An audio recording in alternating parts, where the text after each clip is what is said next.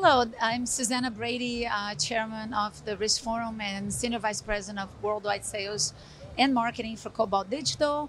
I'm here doing one of my favorite things, which is really to gather all my wonderful best friends, uh, members of the RIST Forum. We all here today to talk a little bit about different aspects of uh, history, implementation, and really hit some of the great milestones of this this um, story that we've been building since 2017. So we're going to have several speakers, and I'll see you towards the end. Thank you very much. My name is Kieran Kunhya. I'm the CEO of Open Broadcast Systems, a, make, a manufacturer of encoders and decoders, and I'm also one of the RIST Forum directors. Uh, as an early adopter of RIST, I found the ability to support multipath uh, error correction a unique feature that RIST had as well as the ability to use standard tools such as TCP dump to diagnose problems. This was in stark contrast to other technologies at the time. And so we had several customers in 2019 roll out RIST in major locations for very high profile feeds to large numbers of viewers. And these feeds stayed stable across multiple internet connections for many years. We're still passionate about using RIST. The capabilities of its multipath support are still superior to other protocols, and we still we still at this IBC are push, pushing it and recommending it to our customers today. And so I hope you use RIST further in your products. Thanks. So my name is Adi Rozenberg. I'm one of the members of the RIST activity group and member of the RIST forum. I am the CTO and co-founder of Alvalinks. I'm going to talk to you about the RIST simple profile how it came about, what we did with that, and why it was such an influence in the industry.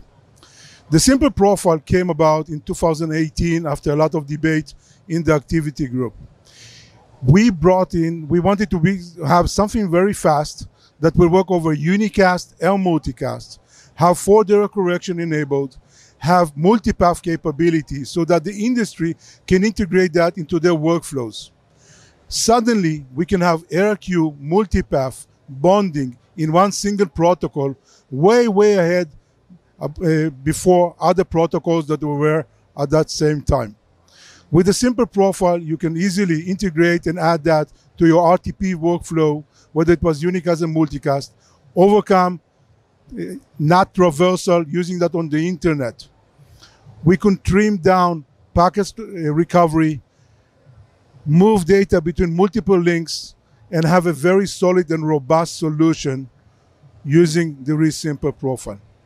Of course, there were some IPR issues, but those were resolved as people contributed their knowledge and experience to the RIST community, and that people can use the RIST simple profile and have a very easy IPR sign off with the vendor that owns the IPR. I have been using the RIST simple profile for many installations across the world. Interoperability between vendors was in breeze because it was RTP with RTCP recovery. And it was a very magnificent thing that we brought to the industry. Low delay, robust solution until the next profile came along. Hello, my name is Ciro Noronha, and I'm the Chief Technical Officer for Cobalt Digital, as well as the President of the RIST Forum, and I have double duty as the uh, editor of the RIST specifications. What I want to talk tell you today about is the history of RIST. RIST started in 2017 when some customers went to VSF and said, I have all this equipment that talks over the internet, but non, they don't interoperate. Go fix it. VSF, as usual, created a, a committee, an activity group, to come up with something that fixes it. The uh, first meeting of that activity group I was during NAB 2017 when we actually started doing some work about it. And it took, took us a year to come up with something during that time, many companies proposed their own pro- private protocols or proprietary protocols, but we decided to go with something something more standard. We went with a base of RTP that makes it interoperable with anything else that doesn't speak RIST. So after a year of discussing and talking about user scenarios and everything, we had our first demo at the VSF spring meeting at in San Jose, uh, Cisco in San Jose, California. It was a closed demo. We did some streaming, and it actually worked very nicely. We learned some things into, in, in that, and then moved on to the first public interop at IBC in, in 20, 2018. And that's, that's how RIST is launched. The RIST AG, the, the guys who actually develop RIST, is composed by a number of companies. Uh, these companies have been doing this for a long time and freely contribute their expertise to the effort.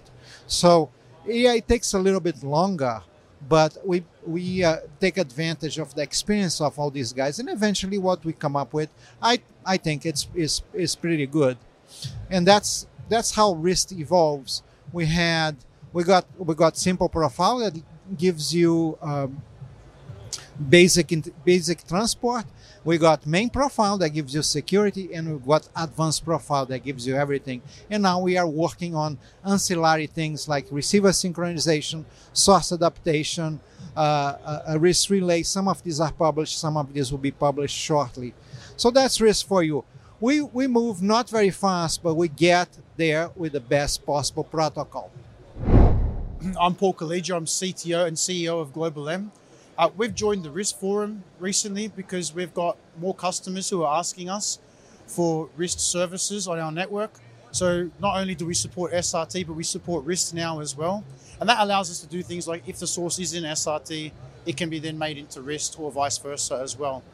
So that's been extremely helpful for the customers that are now making the transition over to using RIST either for simple or main profile. Hi, my name is Harjinder Sandhu, Director of Product Marketing here at Zixi. And today we're talking about the initiatives here at RIST Forum. Uh, we at Zixi have always been a proud supporter uh, of the standards based approach, and we will continue to support standards based approach that leads to more interoperable system. At Zixi, we support over 18 industry protocols and a strong believer that interoperability is the way to move forward. Um, we have always been uh, lending our expertise and will continue to do so today, all the way from the beginning days uh, to today, uh, to uh, lend our expertise in, in, terms of making RIST uh, better. And today, uh, we're, we're, proud to lend our support to the you know to the RIST forum. Uh, RIST, we continue to see RIST as being widely adopted uh, throughout uh, the industry platforms, and Zixi supports RIST. Um, and uh, we hope to see it uh, gain more popularity and more acceptance in the coming days. Thank you very much.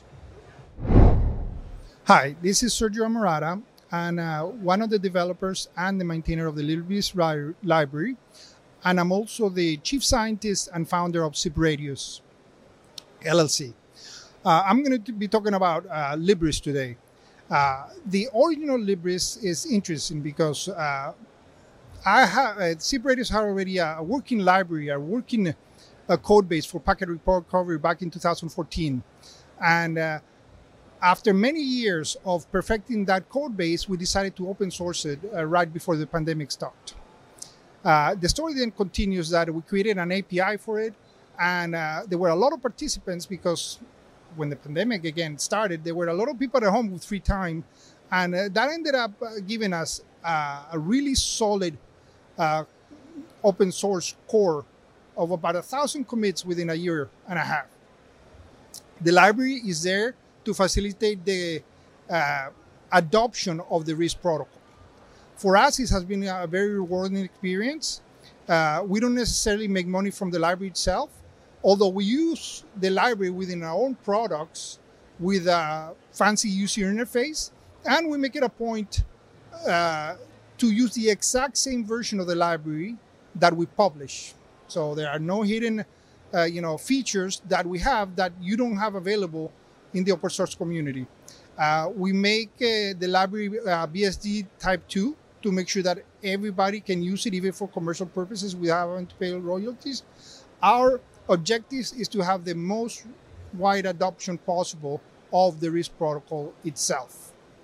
Uh, the library, after you know two or three years of existence, has matured and is available uh, in a VLC video player in FFmpeg. It has been uh, adopted by all the open source projects such as OBS. Uh, it is part of the packaging system of FreeBSD, of Debian, or and the Mac Homebrew, and many others. So we hope that this uh, wide adoption will will make this interoperable protocol, you know, available to anybody in a broadcast or in, in mobile and you know any type of device, desktop device as well. Thank you. We're lucky to have our key contributors for the RIST Forum here today, getting together to talk uh, about why we think this is such a great initiative and why it's so important for the industry. Um, we all in this broadcast space know that reliability is the key to success uh, when broadcasting content.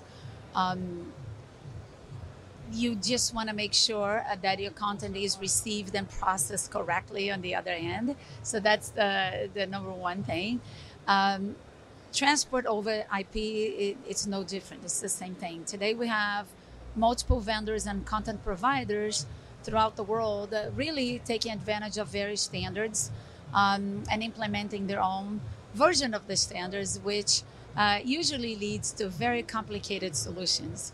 So, um, interoperability um, was deemed to be the most second most important thing on distributing content, and um, SRT early on um, developed th- this own protocol uh, developed by one company, and um, the RIST Forum saw the need, the requirement to um, have a collaboration of companies to work together on, on, something more broad and more complete. So we have to remember uh, we get asked all the time what are the differences between SRT and RIST, and in a nutshell, SRT is uh, unicast and is a single connection.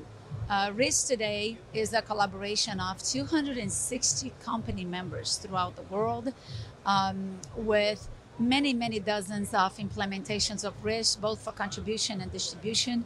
So it's much, uh, it's a much richer set of uh, features and much more complete. Of course, we have a lot more uh, contributors um, than being a single company, and um, we have a lot to offer. So if you if you're working with a you know near perfect network uh, environment, then uh, you can go either with SRT or RIST.